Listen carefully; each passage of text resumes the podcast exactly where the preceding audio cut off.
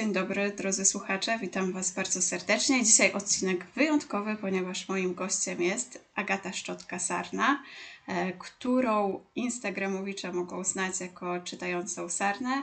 No a ci, którzy Instagrama nie mają, to poznają ją dzisiaj. Także na początek poproszę Cię, Agato, powiedz parę słów o sobie. Dzień dobry, cześć Olgo, witam też Was po drugiej stronie. E, Olga właściwie wszystko powiedziała, co istotne dla tej audycji. E, Ja może tylko dodam, że książki traktuję hobbystycznie, nie, jest, nie jestem z nimi związana w żaden sposób zawodowo, E, a podcast Olgi jest dla mnie o tyle szczególny, że po pierwsze ona mnie wprowadziła w świat podcastów książkowych i bardzo się cieszę, że mogę tutaj dzisiaj być. Ja również bardzo się cieszę. Generalnie to takim powodem do naszego spotkania jest książka Sezon na truskawki autorstwa Marty Dzido. E, Tutaj mogę od razu zdradzić, że obu nam się bardzo ta książka podobała, dlatego postanowiłyśmy trochę o niej porozmawiać. E, No i tak warto by było powiedzieć, o czym jest w ogóle ta książka, więc może ty, Agato, powiesz, o czym ona jest dla ciebie. W ogóle trzeba powiedzieć może na początku, że to są opowiadania. Tak. Y, I ja lubię bardzo krótkie formy i właściwie rzadko się zdarza, żeby zbiór był tak bardzo spójny, Mhm.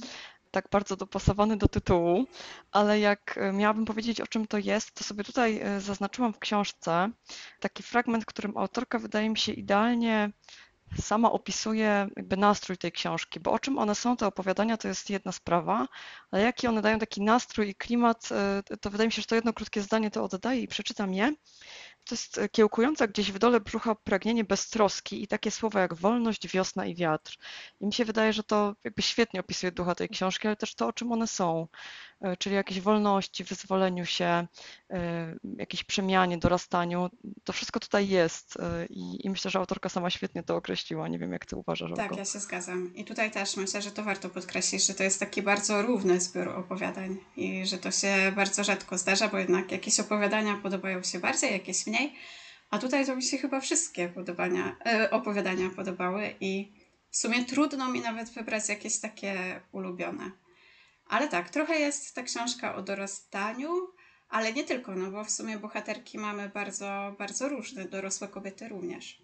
To prawda, bohaterki są w różnym wieku, ale też wydaje mi się, że nawet e, kiedy one już są w tym wieku dojrzałym, czy w tym, który nieszczęśliwie kiedyś nazywał się pewnym wiekiem, e, to, to myślę, że nawet wtedy one jakoś dojrzewają e, i dorastają jakby też do tej wolności, o której autorka Mhm. pisze. E, Przechodzą taką przemianę w tej, w tej swoim dojrzałym wieku, żeby dojrzeć do tego, że się w nim jest. Więc w jakimś sensie, owszem, wiek jest różny, ale myślę, że, że wszystkich to dotyczy bohaterek, Tak, to fakt. ta zmiana. Ale to właśnie może y, to, to słowo dojrzewanie to jest lepsze słowo niż takie dorastanie, nie? Bo to jest taka książka może właśnie bardziej o Tak, zdecy- dojrzewaniu. zdecydowanie. Tak, to No prawda. mi też właśnie ta książka bardzo się podobała, ale to, co jest takie jeszcze ciekawe, no to to, że ta książka jest y, też bardzo o seksualności, nie? Takiej kobiecej. Zdecydowanie, ale też ona jest e, o tej seksualności nie w taki nachalny czy Mhm. wulgarny sposób, e, ale z drugiej strony nie jest też w taki e, delikatny i niedopowiedziany, bo ona jest momentami bardzo dopowiedziana, ale jest przepięknym językiem Mhm. napisana. I przez to, że nie jest wulgarna i taka nachalna, to wydaje mi się, że ta seksualność jest no, bardzo nasza, przynajmniej bardzo moja. Nie wiem, czy to nie jest tak zwany overshare, ale, ale mam poczucie, że ona mm, i w tym języku, i w tym szukaniu jakby tego języka, bo też tutaj autorka pisze, że e, kulawy jest język polski, jeżeli chodzi o erotykę, o seksualność Mhm. kobiecą, e, to wydaje mi się, że świetnie sobie z tym autorka poradziła. Tak, ja się zgadzam z Tobą. Pewnie będziemy się dzisiaj dużo zgadzać. No w ogóle cały czas się zgadzamy, ale to dopowiem jeszcze o tej No, seksualności, żeby nie było, że tak jak to jest bez kontekstu Mhm. kompletnie. E, To jest taki, mm, takie opowiadanie pierwsze w zbiorze.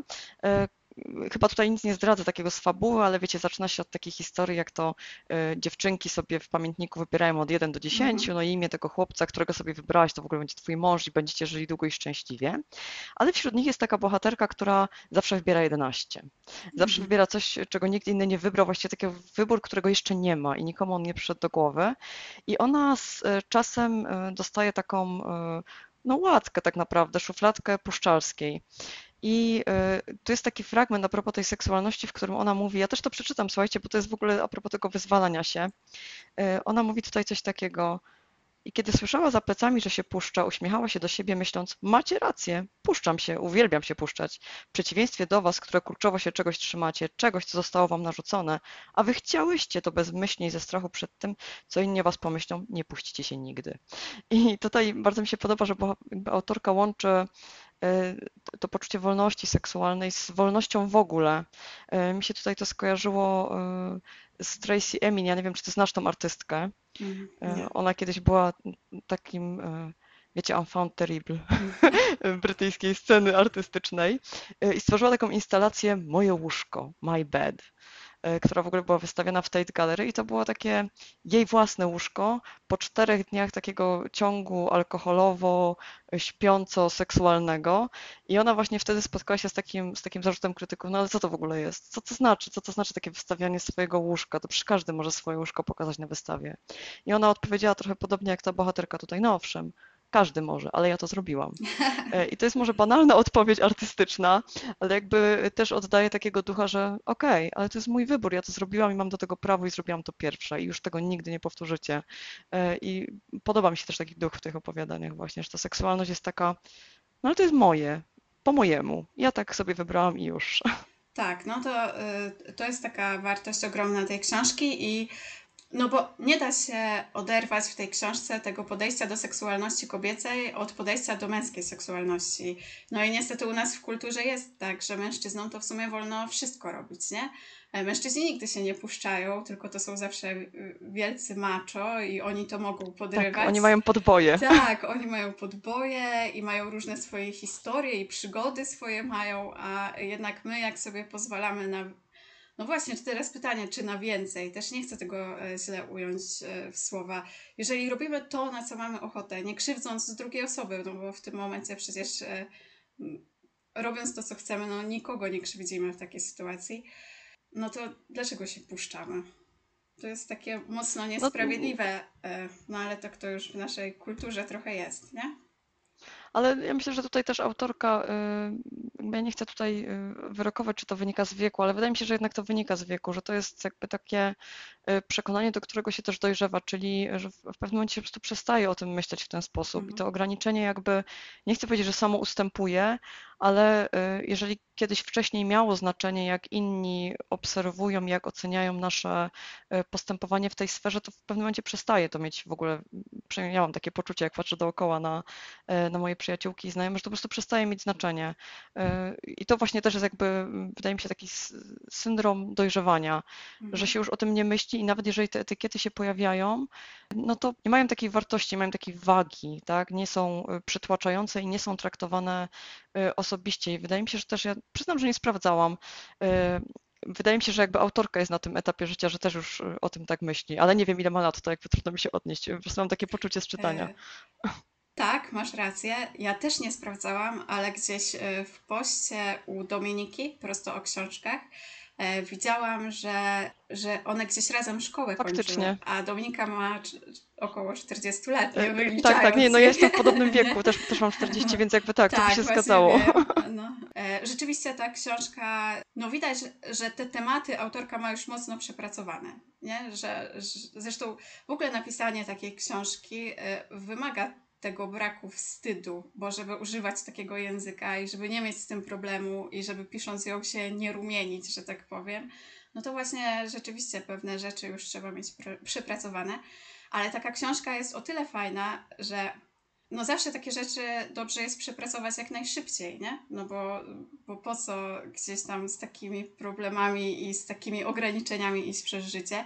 Więc jeśli sięgnie po nią młodsza czytelniczka, no to jest większa szansa, że może jakoś sobie e, szybciej i wcześniej w tej głowie poukłada różne sprawy. To w ogóle nie ma o czym mówić. Ja bym chyba, w ogóle jakby czytałam to, to sobie myślałam o mojej córce, która teraz ma e, całe obłędne 4 no. lata, więc te tematy jakby za chwilę będą jej dotyczyć oczywiście w jakimś innym aspekcie, ale tak sobie myślałam, że to jest taka książka, którą ja bym bardzo chciała, żeby ona przeczytała, jak będzie nastolatką e, i, i żebym mogła z nią o tym też porozmawiać, ale z drugiej strony w jednym opowiadaniu, to chyba jest Pępowina, miałam takie poczucie, że okropnie to zabrzmi może w kontekście literatury w jakimś sensie rozrywkowej, ale miałam takie niesamowite poczucie odpowiedzialności, że e, ja jako mama, ale też w sumie jako przyjaciółka innych, innych kobiet, że mam w sobie jakąś taką, taką odpowiedzialność, e, żeby żeby no córce to wiadomo uświadomić, ale też koleżankom, przyjaciółkom powiedzieć, słuchaj, to cię nie wiąże, to cię nie ogranicza, to wszystko, co ty myślisz, że cię ogranicza, to, to nie, tego nie ma, a jeżeli jest, to jest tylko jakby w naszych głowach, e, w tej kulturze, o której Olga mówiłaś.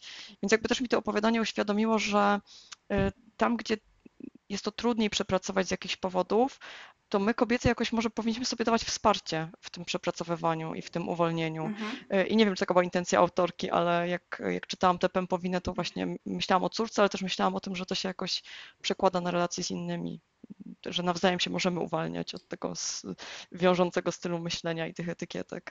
Pewnie, że tak. E, powiem Ci, że ja w takim wieku nastoletnim e, zawsze byłam tą dziewczynką, która mówiła 11, nie? tak jak to ładnie opisałaś w tym, e, w tym pierwszym opowiadaniu, rzeczywiście ten wybór taki był. Ale to nie jest zasługa żadnej mojej wewnętrznej mądrości, tylko to jest właśnie zasługa mojej mamy, no bo to e, skądś jakieś wzorce, jakiś sposób myślenia czerpiemy tak naprawdę i, i warto o różnych sprawach mówić jak najgłośniej, warto polecać i promować fajną literaturę, która też właśnie, no może jest literaturą rozrywkową, bo czyta się to świetnie, e, no, ale też jednak coś za tym idzie więcej poza jakimiś takimi prostymi historiami, nie? Znaczy, ja myślę, że właśnie y, fakt, że to są proste historie, to jest jakby też wielka siła tej książki i że to są opowiadania w sumie objętościowo niewielkie. Cała ta książka ma, aż sprawdzę, ale niecałe 200 stron. Y, I, y, I te opowiadania są w sumie dosyć króciutkie. Ja myślę, że to jest wielka siła tej książki. Ja je wprawdzie przeczytałam na raz, ale myślę, że takie dawkowanie sobie po jednym, żeby jakieś tam kolejne klapki otwierać w głowie, to też jest jakiś pomysł. A propos jeszcze tego, co mówiłaś, że tutaj jakby duża zasługa była twojej mamy w tym, żeby, żeby cię otworzyć i jakieś możliwości ci pokazać inne, właśnie te, o których ktoś nie mhm. pomyślał. To ja jakby z lektury tej książki mam takie poczucie, że my nie doceniamy albo zapominamy z wiekiem, jak strasznie duży nacisk wywiera grupa rówieśnicza, e, jakie to potrafi być e, mhm. ograniczające i jak w sumie wydaje mi się trudno jest młodym ludziom i to nie mówię takim w szkole podstawowej, ale nawet jeszcze w liceum, czasami, czasami ja pamiętam też na studiach e, jeszcze, że to jest trudne, żeby się z takiej grupy wyzwolić, z tego co ona daje i czego ona oczekuje ta grupa. Więc wydaje mi się, że tutaj też autorka robi niezłą robotę. Aczkolwiek jeszcze tutaj jedna taka rzecz mi się nasuwa, mówiłaś, że e, ja się zgadzam, że te opowiadania są bardzo równe, natomiast jest tu chyba tylko jedno opowiadanie z punktu widzenia mężczyzny, e, chłopaka właściwie młodego. I myślę, że tutaj, nie wiem jak to ująć, bo nie chciałabym, żeby to zabrzmiało zbyt krytycznie, bo to nie jest złe opowiadanie, ale coś mi w nim nie grało. coś mi w nim nie zagrało, bo ono, ono trochę oddaje to, o czym, jakby co, co ty próbowałaś przekazać, czyli że on jest takim trochę bohaterem, który, no jemu się należy, on czeka na tą dziewczynę, on mhm. jakby, ja tutaj oczekuję mhm. czegoś, tu mi wszystko nagle burzy mój plan, co to ma być? Taki trochę jest y, roszczeniowy, y, troszeczkę jest taki mhm. jakby oczekująco wymagający, i właściwie nie wiem, czemu on się tutaj znalazł. Może się znalazł po to, żeby pokazać go w, jako, jako taki kontrapunkt do, do, do tych tak. kobiet. E, może też właśnie, e, e, może po to, żeby pokazać też, sportretować rzeczywistość, o może tak bym to powiedziała i, i może, żeby pozostawić czytelnikowi taką możliwość no, wysunięcia samemu wniosku. Być może. że, jak to tak To ja przepraszam, jeżeli tu jakieś wnioski narzuciłam, nie chciałam przeczytać je sami, to się przekonacie, jaki bohater jest. I to nie jest tak, że się go nie da lubić. Jego nawet się da polubić, bo on po prostu też jest jeszcze bardzo no. młody i tak sobie myślimy, jest nadzieja dla niego generalnie jeszcze. Ale a propos tego, o czym powiedziałaś, że, że to jest opowiadanie portretujące rzeczywistość, Myślę sobie, że w ogóle autorka ma bardzo duży dar do portretowania rzeczywistości. I to nawet nie chodzi o, tak, o tą mhm. współczesność, ale ja widzę w postach, tutaj wspomniałaś o Dominice, ponieważ jesteśmy z podobnych roczników, to ja też się tutaj y, odnalazłam swoje dzieciństwo w tej książce y, i jakieś takie, wiecie, czepakowe zabawy i jakieś takie gonienie się po tak. podwórku ale ja sobie myślę, że to jest jednak bardzo uniwersalne. E, dzieci owszem teraz może trochę mniej biegają po podwórkach, ale jak już biegają, to przypuszczam, że robią dokładnie to samo, chyba że akurat trzymają telefony. Ale, e, ale w telefonach robią też to samo, jakby umówmy się. Tak. Tylko zmienia się medium, ale myślę, że zachowania są identyczne.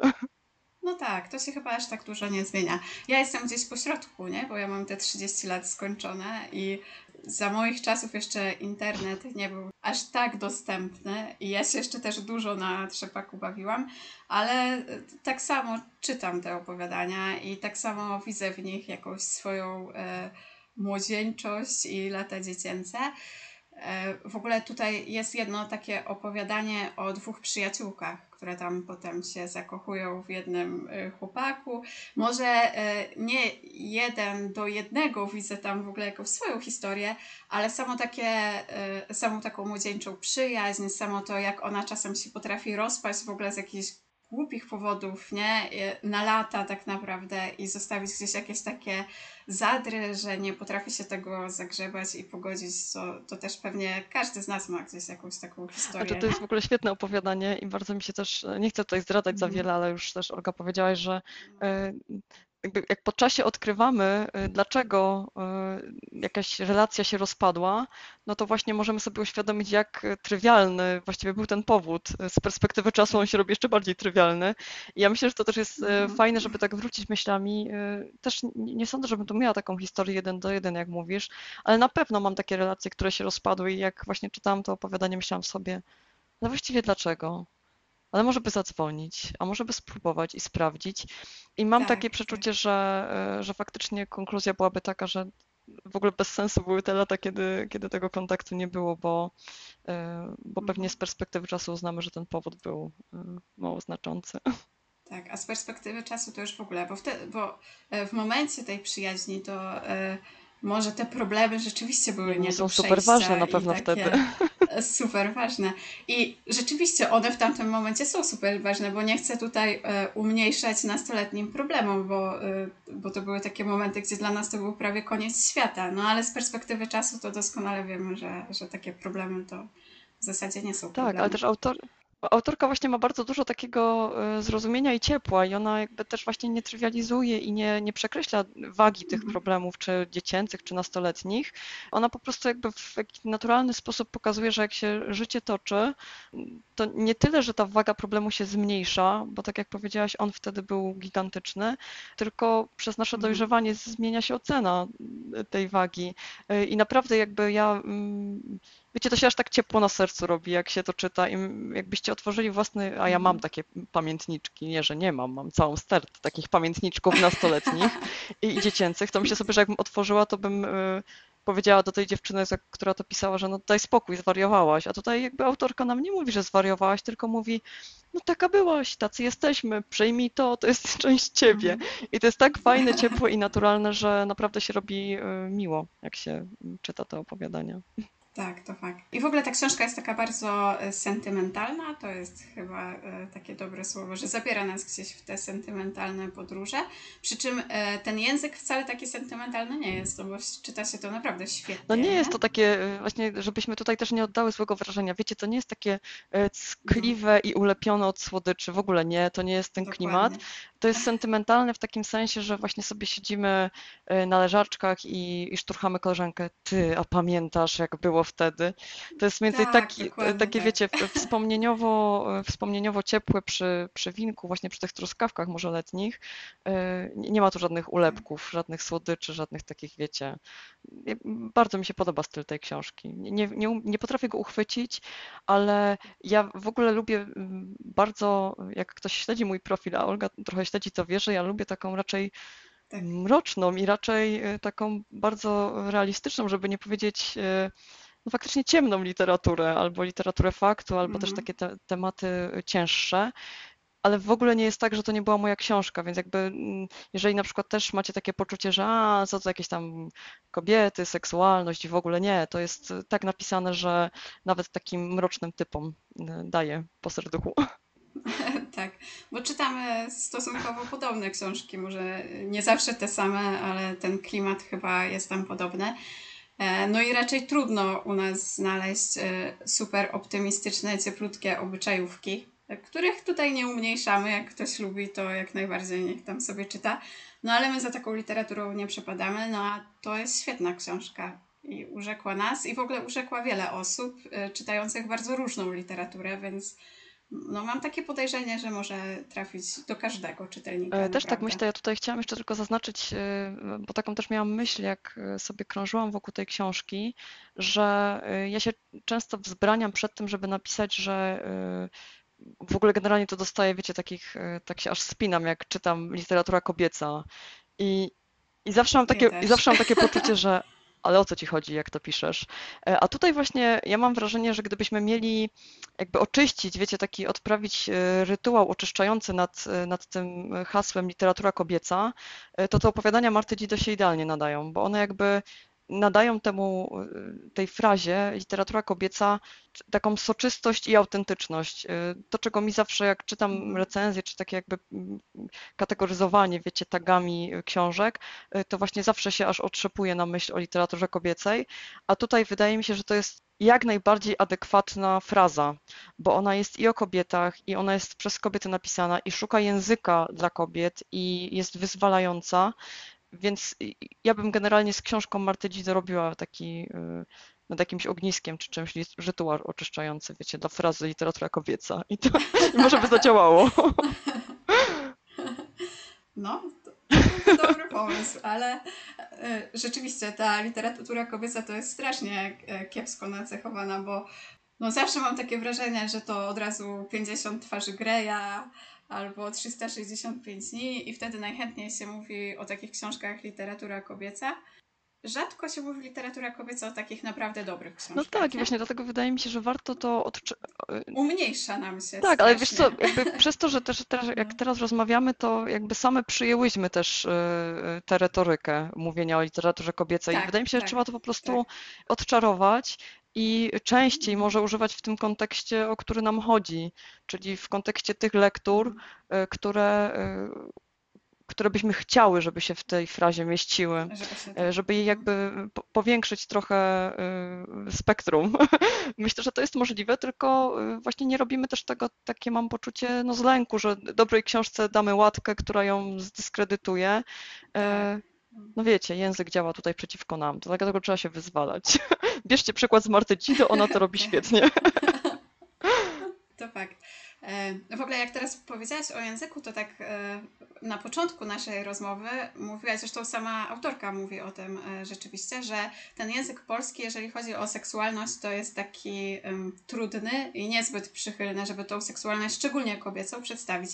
I ja się tak zastanawiam, czy to z naszym językiem jest problem, czy to my źle odbieramy niektóre słowa. Wiesz o co mi E, teraz Tak, ja myślę, że to jest że to samo że po zjawisko, prostu- że po prostu my tym, my tym słowom nacechowaliśmy je w jakiś sposób i jest, Mhm. e, jakby wymaga bardzo dużego wysiłku kulturowego e, i takiej też jakby intencji, e, to, żeby tym słowom nadać trochę inne znaczenie, trochę inna, inny odbiór. No i wymaga też czasu, więc e, ja bym się też nie czepiała samego języka, bo wydaje mi się, że nasz język jest jednak bardzo e, szeroki i bardzo różnorodny. Mhm. E, Po prostu musimy go trochę inaczej używać. Znaczy nie musimy. Nic nie, nikt nic nigdy nie musi. E, musi. Ale myślę, że dla nas byłoby dobrze, gdybyśmy właśnie próbowały go używać trochę inaczej. Bo tutaj autorka stosuje wybieg, ja to powiem, ale tak, żeby wam nie zdradzić wszystkiego. Autorka stosuje taki wybieg, bo mm, młode bohaterki mają y, problem, jak nazwać, y, no właśnie, czy mówić o menstruacji, o miesiączkowaniu, czy mówić o, o tej, one tam mówią o ciocie, tak, ciotce. Ja pamiętam, że ta Tak, ciocie z Ameryki, Ameryki, tak się mówiło, o pamiętasz? tak, jak ja byłam młodsza, to też się tak mówiło, pewnie się nic nie zmieniło i dalej się tak mówi. Choć nie, może teraz ciocia jest z Australii albo z, y, z innego Może miejsca. tak. Y, No i one jakby rozwiązują ten dylemat, znajdując zupełnie nowe określenie. Ale też wydaje mi się, że, o, oj, oczywiście to jest piękne literacko, więc warto. Y, Natomiast Mhm. wydaje mi się, że y, mamy tak zasobny język, że czasami nie warto, albo nawet nie trzeba wynajdywać czegoś nowego, y, tylko korzystać z tego, co jest w tym kontekście, który dla nas jest ważny. E, Ja myślę, że to też jest tak, że po prostu e, tych słów trzeba używać, bo w momencie, kiedy ich się używa w ogóle e, na bieżąco, to wtedy one stają się normą. Tak samo jest z feminatywami, nie? E, W momencie, kiedy ich używamy, kiedy się osłuchamy, to zaczyna być to normalne, bez żadnego nacechowania. I, e, i myślę, że mm, jak zaczniemy używać tych słów różnych, e, opisujących kobiecą seksualność, to po prostu do tego przywykniemy i to przestanie być czymś dziwnym. E, no i ta książka to jest świetny krok w tym kierunku, żeby, e, no, żeby jakoś się oswajać z tym wszystkim. E, to prawda, wydaje mi się, że takie oswajanie jest szalenie ważne. Tutaj mm, nawiążę do jeszcze troszeczkę innej książki, ale ona mm, wokół niej porusza się podobny problem. Miałam ostatnio rozmowę na Instagramie z, z jedną z osób, ponieważ zauważyłam, że w podcaście dotyczącym mm, niepokój przychodzi o zmierzchu, bardzo trudno jest recenzentom Mhm. pisać o, no właśnie, o autorze, autorce. I tutaj się pojawia taka, taki dylemat w języku polskim, którego wydawca na przykład nie rozwiązał, a mógłby, jakich zaimków y, używa Maryke Lukas. Y, natomiast uświadomiłam sobie w tym kontekście też, że to jest trochę takie ćwiczenie dla nas mentalne, że dopóki my nie pokonamy takiego poczucia, że to jest sytuacja, która wymaga tego, żeby się do niej odnieść językowo, należycie i z szacunkiem też do, do tej osoby, to do tego momentu jakby nie przeskoczymy tego. I, yy, I mamy Mhm. tutaj parę aspektów, bo tutaj mówisz o, i o seksualności, i o feminatywach. Yy, To znowu jakby mm, przypomina mi się taki żart, który ostatnio przeczytałam, że a, pilotka, ale co to jest pilotka? Pilotka to jest czapka. Tak, oczywiście, a grafik to jest taka rozpiska, co kiedy się dzieje. To jest, Tak, i to tak, nie przeszkadza. przeszkadza. adekwatne wydaje mi się bardzo, więc jakby jest i seksualność, i feminatywy, i są też te kwestie związane y, z binarnością, z seksualnością troszeczkę inaczej pojętą, z poczuciem, gdzie ja jestem i kim jestem, i my z tym mamy problem językowy też. Ale też jakby Mhm. nie robimy takiego wysiłku, żeby ten problem rozwiązać, więc takie książki jak Marta Dzido są potrzebne i też nie tylko w aspekcie seksualności, w innych również, żebyśmy mogli jakby kompleksowo sobie z tym Tak. radzić językowo. Tutaj dla wyjaśnienia autor książki Niepokój przychodzi o zmierzchu, tak? Dobrze mówię. E, To jest osoba niebinarna. Tak, no właśnie, i tutaj widzisz, ty też mówisz autor, i tutaj jest jakby taka. No, no tak. Jest, jest to trudne, dlatego że y, ja może powiem, bo trochę spaczamy z tematu, ale właśnie w przypadku y, niepokój przychodzi o zmierzchu. Ja mm, sprawdziłam też, y, jakimi zaimkami się Maryjkę Lukas określa. I nie wiem, na ile Mhm. wiarygodna jest tutaj Wikipedia, wydaje mi się, że jest. Ona podaje, że w języku angielskim używa zaimków, y, zaimka they, oni. A znowu w Mhm. niderlandzkim używa zaimka ona, jej. No i tutaj wydaje mi się, Mhm. że mm, per analogiam w języku polskim być może byłoby podobnie, że używałaby y, ona, Mhm. jej, ale w ogóle wydawca jakby nie przyszedł tutaj z pomocą i recenzentom nie powiedział, słuchajcie, Mhm. sprawdziliśmy, zapytaliśmy, wiemy, że tak będzie w porządku. I wszyscy teraz trochę, Mhm. mam wrażenie, albo próbujemy w ogóle ominąć zaimki, albo wybieramy któryś, co wydaje Mhm. mi się ze szkodą dla mm, samego procesu wydobywania z tego człowieka, tak? Czyli y, wybieramy albo autor, albo autorka i wydaje mi się, że to jest krzywdzące, ponieważ żadne z nas nie ma pewności, czy to jest w porządku. Ale zawsze pojawia się tutaj znowu jakiś element dyskusji i dobrze, że te elementy dyskusji się pojawiają, że w ogóle e, są osoby, które chcą się nad tym tematem pochylić i zastanowić, no bo znowu budujemy tą świadomość. A to zawsze jest ważne i dobre, żeby o niektórych tematach mówić jak najwięcej. Tak sobie myślę, masz jakąś ulubioną scenę z tej książki? Chyba nie mam ulubionej sceny. Zerknę, bo mam taki zwyczaj, słuchajcie, że sobie zawsze notuję na końcu ołówkiem, co na której stronie mnie poruszyło. E, I o tych y, rzeczach głównych już Wam troszeczkę powiedziałam, co sobie tutaj y, zaznaczyłam. I właściwie chyba nie mam ulubionego fragmentu. To, co mi się podobało, to się bardzo pojawia w, w tym opowiadaniu Luna. To taka jakaś. y, I to nie jest. Ja nie, wiesz co, teraz jak zapytać, ja chyba nie miewam ulubionych fragmentów. Ja, jak bardziej miewam ulubione klimaty Mhm. i takie poczucie. No i właśnie tutaj mam takie z, z tego opowiadania i w ogóle z całej książki takie ulubiony nastrój związany z, z przypływami, z odpływami, z jakąś Mhm. taką lunarnością, cyklicznością. To bardzo odpowiada temu, jak ja też e, osobiście postrzegam sposób funkcjonowania e, człowieka. E, Więc to, to mi się bardzo podobało i w tym opowiadaniu było bardzo widoczne, jakby celowo podkreślone też przez Mhm. tytuł, ale o, fragmentu chyba nie mam. A ty masz Mam. jakiś? Mam, powiem Ci, ulubiony fragment, ale to taki bardzo. Mm, już tłumaczę, powiem jaki i powiem dlaczego mi się tak bardzo podobał. I to jest w ogóle żaden wyjątkowy fragment. To jest fragment z jednego opowiadania, teraz już nie pamiętam którego, gdzie no, jeden z młodych chłopców prosi dziewczynę o chodzenie, zresztą w bardzo, w bardzo mało kulturalny e, sposób wyciąga ją gdzieś tam na klatkę schodową. Jak ona każe mu spadać i mówi, że nie chce, to, e, to on ją gdzieś tam przy, no, przycisnął do ściany, doszło do molestowania seksualnego, inaczej tego się nazwać nie da. I potem opowiada o tym swojej przyjaciółce najbliższej. No i w końcu wszystkie koleżanki się namawiają, ściągają go do szatni i dostaje chłopak w pitol.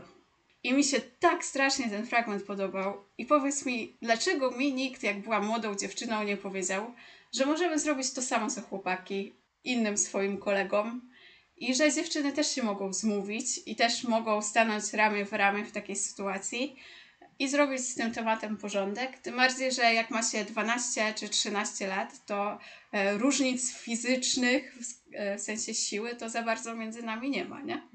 E, wiesz co, ja nie wiem, czy to jest tak, że ktoś to w ogóle musi mówić, bo problem nie polega na tym, że nikt ci tego nie powiedział.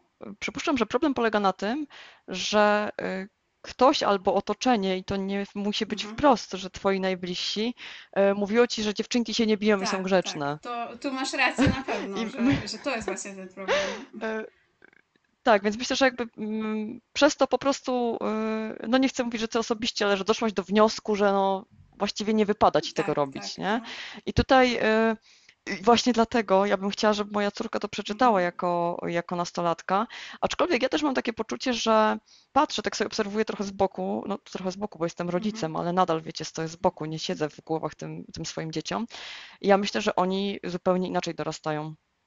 Że oni zupełnie inaczej dorastają i też y, przez to, że mają inne bajki, Kiedyś wydaje mi się, że trudno byłoby się dopatrzyć, nie wiem, jakiejś super bohaterki, Mhm. tak? Teraz takie bajki, które y, moja córka sobie lubi włączać, to na przykład Super Gwiazdka. Y, Błagam, nie krytykujcie, to są dzieci, one lubią takie rzeczy. Y, I ostatnio ogląda o jakiejś Biedronce i to są, słuchajcie, takie bohaterki, że wiecie, ja tu wezmę sprawy w swoje ręce i załatwię. To, że one uciekają różem, to jest jedno, ale właściwie czemu mają nie No, uciekać? Bo też się kiedyś te- ten róż tak nacechowaliśmy, że a straszne, rany boskie, wszystko różowe, a tu właśnie y, trzeba go przestać demonizować y, i wydaje mi się jakby, mm, oczywiście przy tym, mm, tą przydługą dygresją zmierzam do tego, że wydaje mi się, że jednak y, teraz te młodsze pokolenia są wychowywane inaczej. Bez tego poczucia, że dziewczynko, tobie nie wypada. Teraz właśnie więcej jest przekazów, które im mówią, dziewczynko, to jest twój wybór. I mnie to osobiście bardzo cieszy, e, ale może też zbyt optymistycznie do tego podchodzę, to będziecie mogli e, się odnieść w komentarzu do, do tych naszych wynurzeń. A jeszcze teraz, jak powiedziałam o tym różu, to mi się nasunęło, że bardzo się cieszę, że okładka sezonna truskawki jest jaka jest. O, Ale, tak, przestańmy Tak. demonizować. ale to jest piękny róż. Zresztą ja w ogóle lubię różowy, nie? ale to już jest inna kwestia.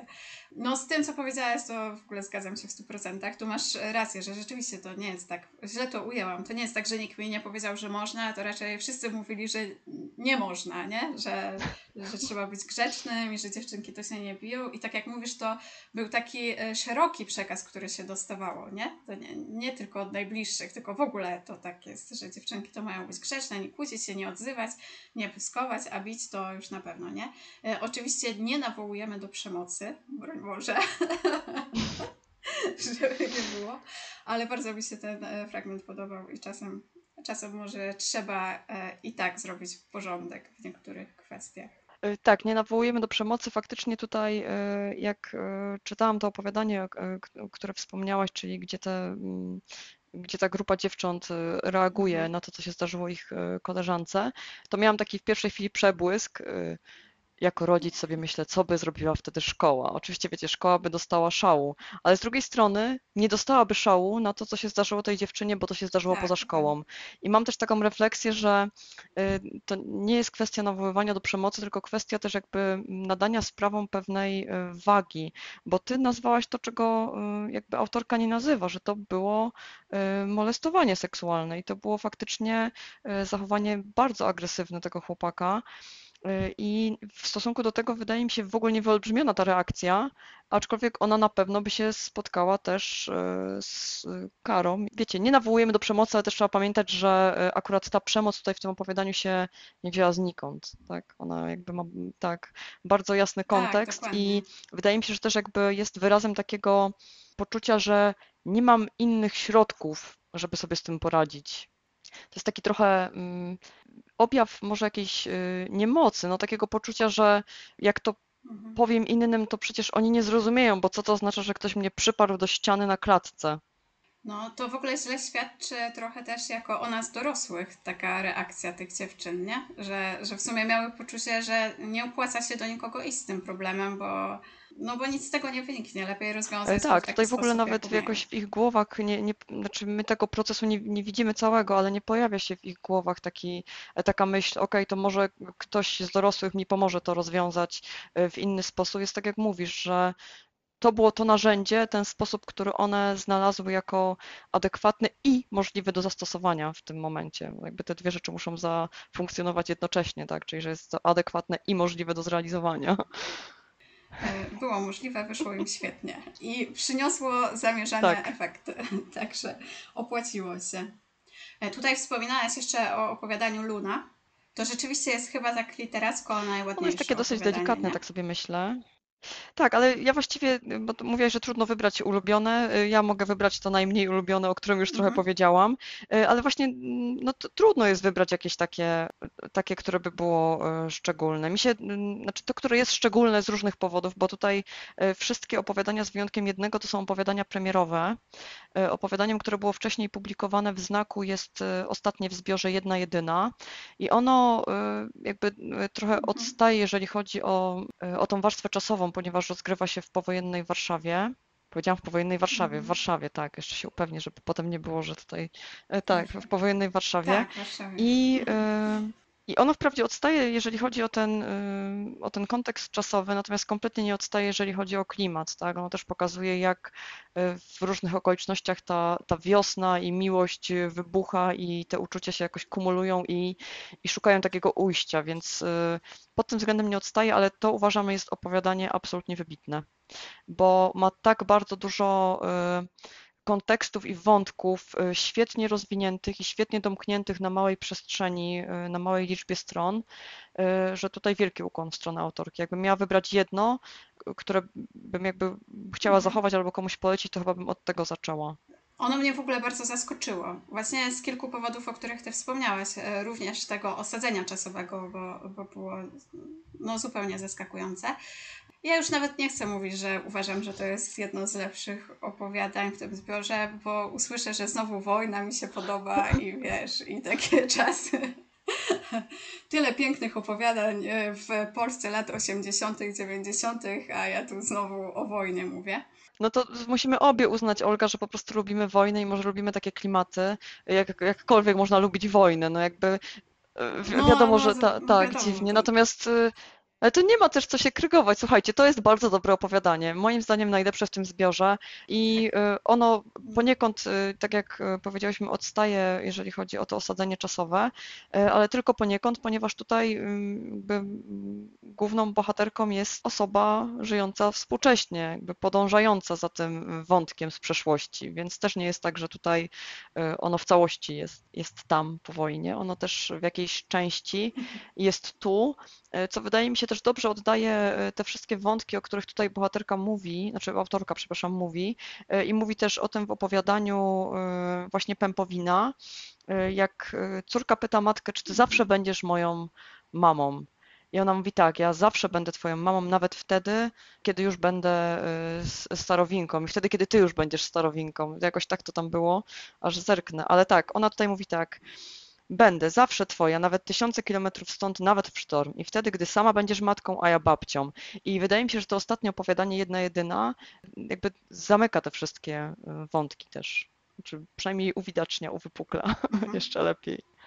Bo my tutaj e, dużo rozmawiamy o tych e, opowiadaniach, które dotyczą młodości i takich lat dziecięcych, e, no bo one też właśnie gdzieś e, nas w te wspomnienia przerzuciły i w tą nostalgię.